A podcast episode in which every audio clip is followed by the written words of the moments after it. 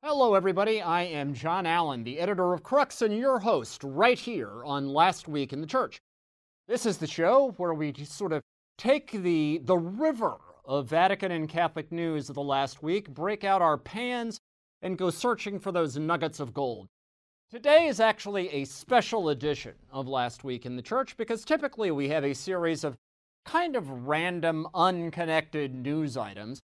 This week, however, we have a single towering theme. And so, with no further ado, I welcome you to the inaugural edition of Vatican Book Club. Because just in the last few days, we have seen the release of five separate titles of significance about the Vatican that added to the one bombshell that was already out there. And if the first rule of Fight Club is that you don't talk about Fight Club, the first rule of book club is that you definitely do, because this is basically all anybody in the Vatican is talking about. We will explain why right after this. Okay, everybody, listen, welcome once again to Last Week in the Church. Happy Tuesday to you. Happy Tuesday, January 24th in the year of our Lord 2023. Today falls on that annual sweet spot for me between my birthday last Friday and my wife and I's wedding anniversary tomorrow. So if you are inclined to send out prayers, positive mojo, good vibes around milestone moments, this would be a great time for the both of us. As I say, today we are launching a new social movement that I like to call Vatican Book Club. Because since the death of Pope Benedict XVI on December 31st, and really in just the last few days, we have seen, well, gosh, what would I call it? A bevy of books, a torrent of titles, a Vesuvius of volumes, six, count them, six new sort of tell all, slam dunk, sensational books. Many of them about or even by Pope Benedict XVI, others touching on other themes. Collectively, they have created uh, impressions, at least in some quarters, and by some quarters, I would say in the Italian and the international press, on social media, among Catholic activist groups, and so on. They have created impressions that there is a kind of mounting civil war underway in Catholicism, which is using not musket balls or cannon balls, but rather the printing press as its primary sort of field weapon. So let me just, first of all, tick off the books we're talking about, and then we'll go one by one to try to explain the significance of each. I will conclude with a couple of thoughts about what to make of all of this. So, first, the list. We begin with a book we've already discussed on this program. It's called Nient'altro che la verità, Nothing But the Truth a kind of tell all memoir by German Archbishop Georg Gänswein, who from 2003 to his death on New Year's Eve was the closest aide, the private secretary to Pope Benedict XVI. Next up, we've got Dio è sempre nuovo, God is always new. This is a collection of previously published works by Benedict XVI issued by the Vatican's own publishing house with a new preface by Pope Francis. Third, Che cos'è il cristianesimo? What is Christianity? And then the subtitle is Quasi un testamento spirituale, almost a spiritual testament. This is a collection of writings by Benedict XVI, some of which were previously known in whole or in part, but five of them are entirely new. And it is it, it's a collection of works that Benedict had produced during his decade in retirement, but instructed that they could not be published until his death.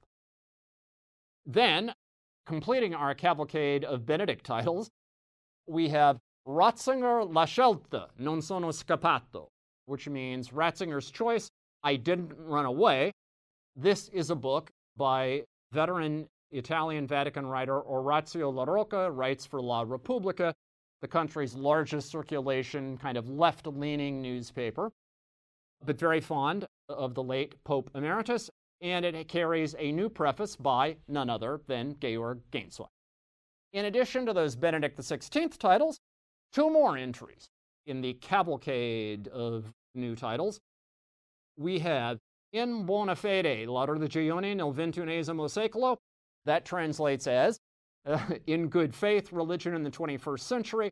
It is a book length interview with German Cardinal Gerhard Mueller, the former head of the Vatican's Congregation for the Doctrine of the Faith, who was, well, I mean, essentially fired by Pope Francis at one point, and who has not made any secret ever since of some of his discontent about the direction of the church in the era of Pope Francis.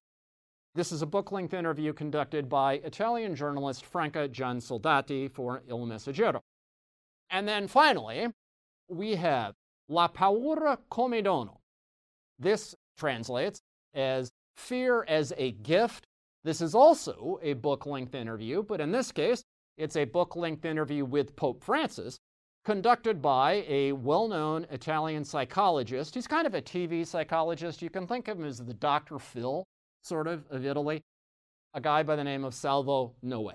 All right, so those are our titles. And as I say, you add all this up, and certainly if you, oh, and before we move on, let me just give you one footnote.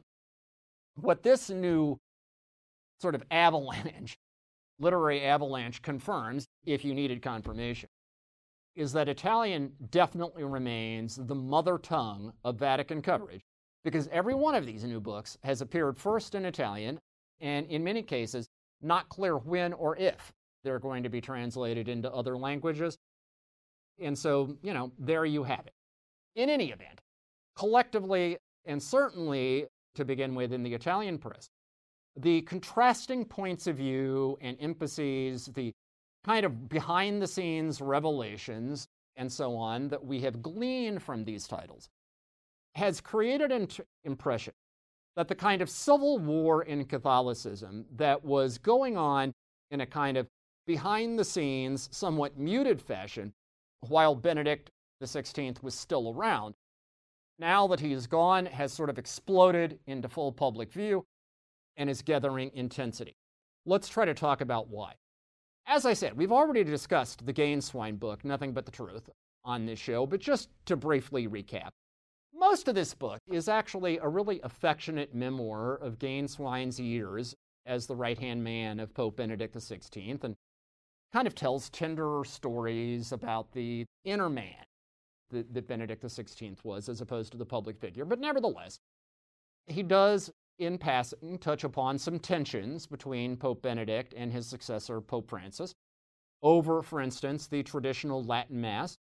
Also, Amoris Laetitia, that was Pope Francis's 2016 document that gave a kind of cautious green light for communion for divorced and civilly remarried Catholics. Gänswein also reveals his own what? Disappointment or resentment at effectively being fired as prefect of the papal household by Pope Francis in 2020.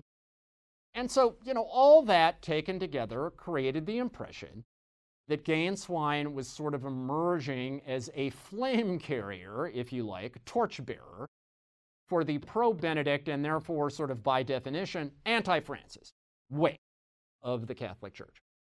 All right, moving forward, we've got God is Always New. This is the volume of Benedict's previously published works put out by the Vatican itself.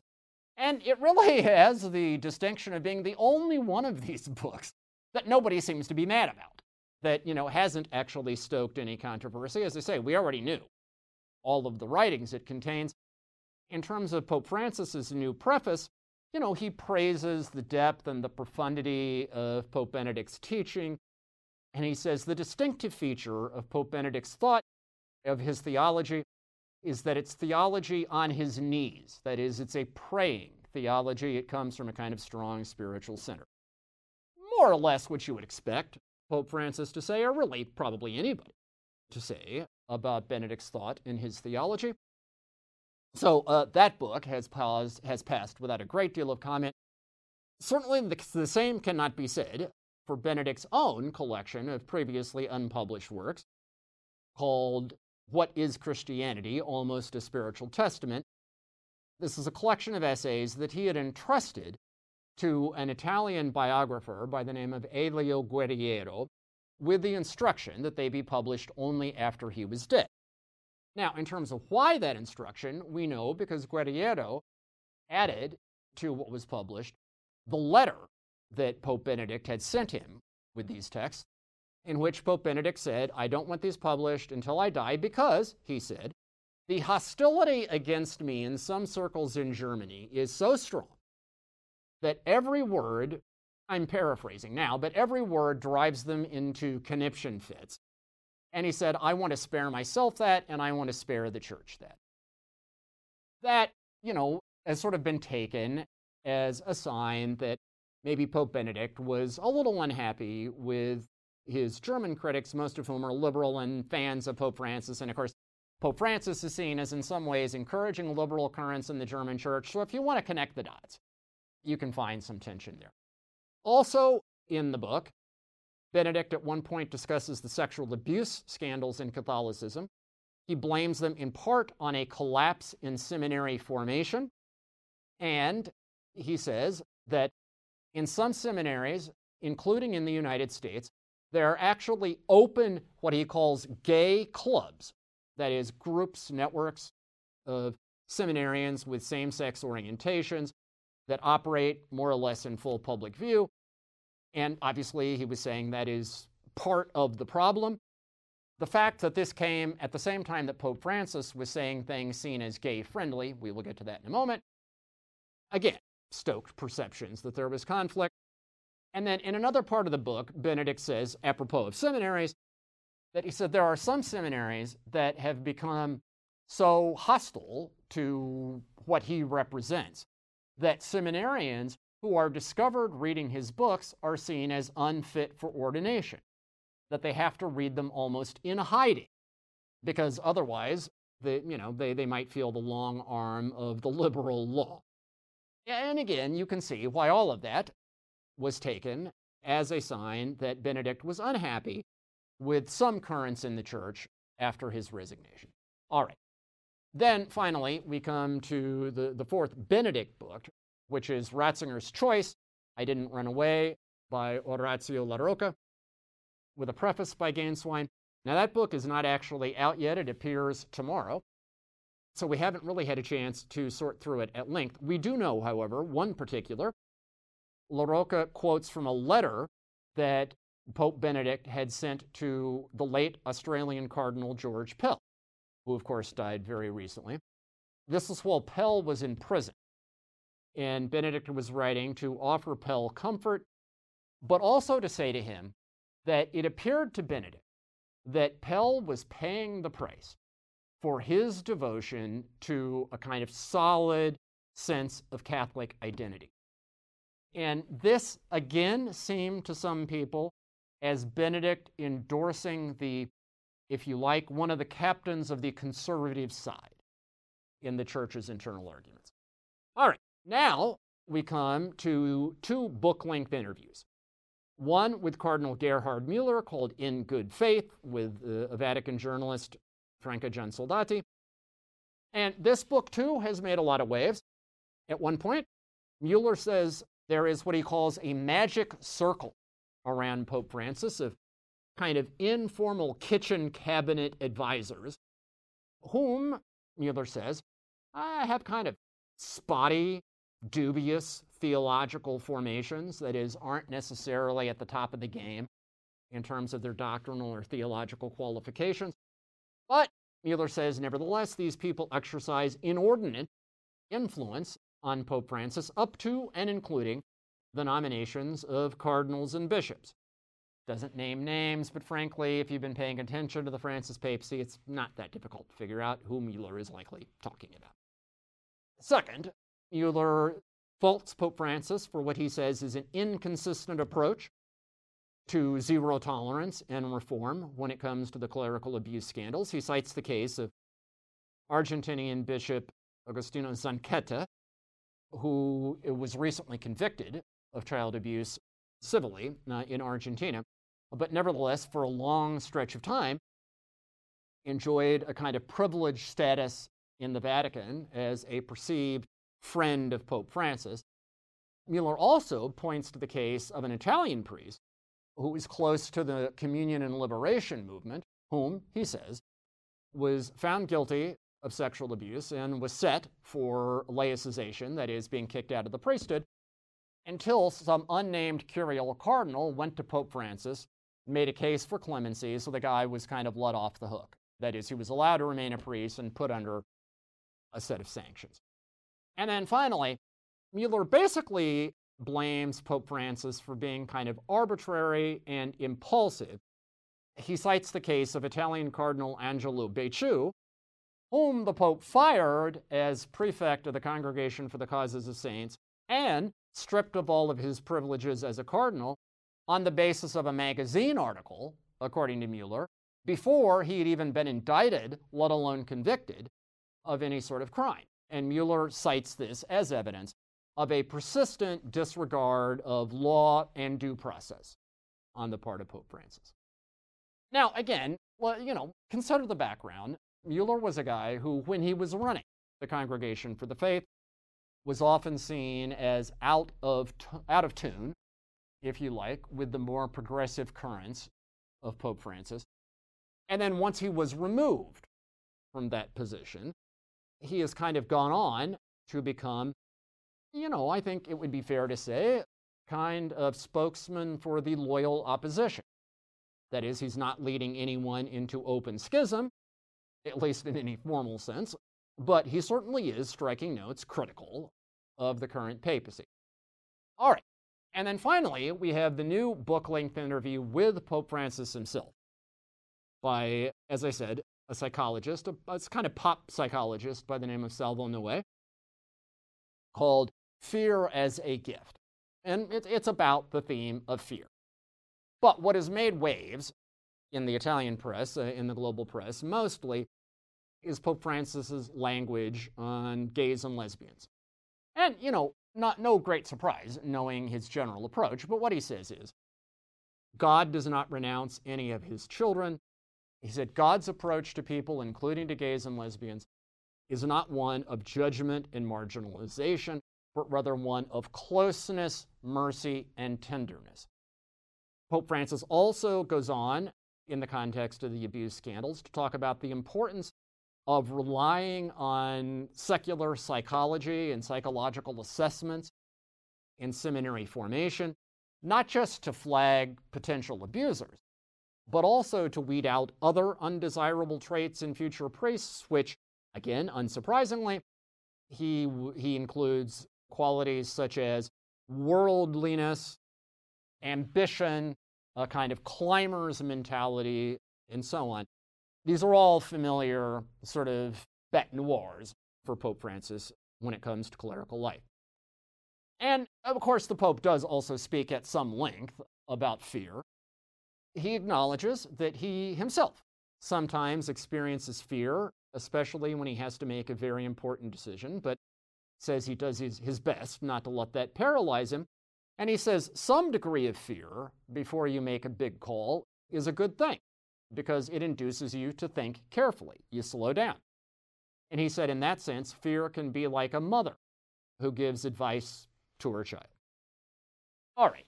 So, taking all of that together, the impression that, at least in some ambiances, some environments in and around the Vatican, is that the internal tensions, the fractures, the lacerations, the fault lines in Catholicism between left and right, between traditionalists and the avant garde, between the Pope Francis camp and the Pope Benedict camp, all of that, which has been sort of simmering for a long time, now with the death of Benedict has been turned on high heat. And of course, all of this heading towards the Pope's Synod of Bishops on Synodality, which the first meeting of which will be this October, is scheduled to conclude on October 24. And the German Synodal Way is also wrapping up. There, there simply is a sense in some quarters that we are heading towards a kind of point of no return where the internal tensions in the church may simply become ungovernable. And, you know, I mean, to quote the poem, perhaps the center cannot hold and things will fall apart. I just want to offer two concluding thoughts about all of this before we sort of throw in the towel. One, truthfully, can you point to a single thing I just told you about the content of these six books that is a jaw dropping mammoth surprise? Gänswein is upset that he got canned. Benedict didn't like the fact that Francis rolled back his historic decision on the Latin Mass. Didn't like the fact that Francis changed the teaching, uh, both his teaching and John Paul's teaching, on communion for divorced and civilly remarried Catholics. Mueller has his nose out of joint about the way the Pope makes decisions. Well, one of those decisions, of course, was to fire him. So, probably not a great surprise that that didn't play particularly well. You know, Francis himself is sending messages of reconciliation and openness to oft marginalized communities, in this case, gays and lesbians, very consistent with the approach he's taken from the very beginning, and on and on.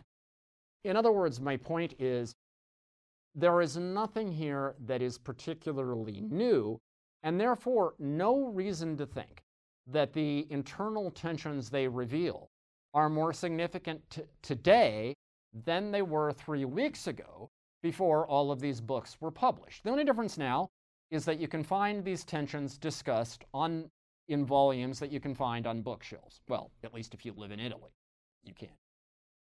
Second point. You know, while we are reviving and dusting off writings by Pope Benedict XVI, here's something I would encourage that we throw into the hopper. It is a session that he held with the Italian clergy of a couple of dioceses in 2007. Benedict used to take his vacation up in northern Italy, and he would usually sit down with the priests of one or two dioceses and do a kind of Q&A. And in one of these Q&As, he got a question from a priest about how to balance his worldly interests, his basic sort of human interests, with his spiritual and theological interests. Benedict's answer was this he said Catholicism, a little simplistically, has always been seen as the religion of the great et et. It's Latin for both and. So the word Catholicism means synthesis. And he said the genius of Catholicism is to see both and solutions where others see either or problems. Benedict XVI. I would also point out that the final words of Benedict's new volume, What is Christianity, is a thank you to Pope Francis. It says, I want to thank Pope Francis for constantly showing people the loving light of God, which even today the darkness has not overcome. Last words are, Thank you, Holy Father. A great synthetic act, a great synthetic note, if ever we've seen it. So I would simply pose this question Do the tensions that these new books reveal do they have to be seen as destructive and debilitating? Or can they, in fact, be seen as part of the great richness of Catholicism, the treasury of the faith, and as raw material for a glorious and classically Catholic future synthesis? I don't know the answer, but I would suggest finding it is a tantamount to the drama of the day. That is our show for this week. As ever, you can find full coverage of everything we've talked about and much more on the Crux site. That is cruxnow.com. Cruxnow.com, your one stop shopping for the very best in smart, wired, and independent Catholic journalism. Please join us here next Tuesday, same bat time, same bat channel. In the meantime, stay safe, stay healthy, have a fantastic and blessed week. We will talk to you again very soon.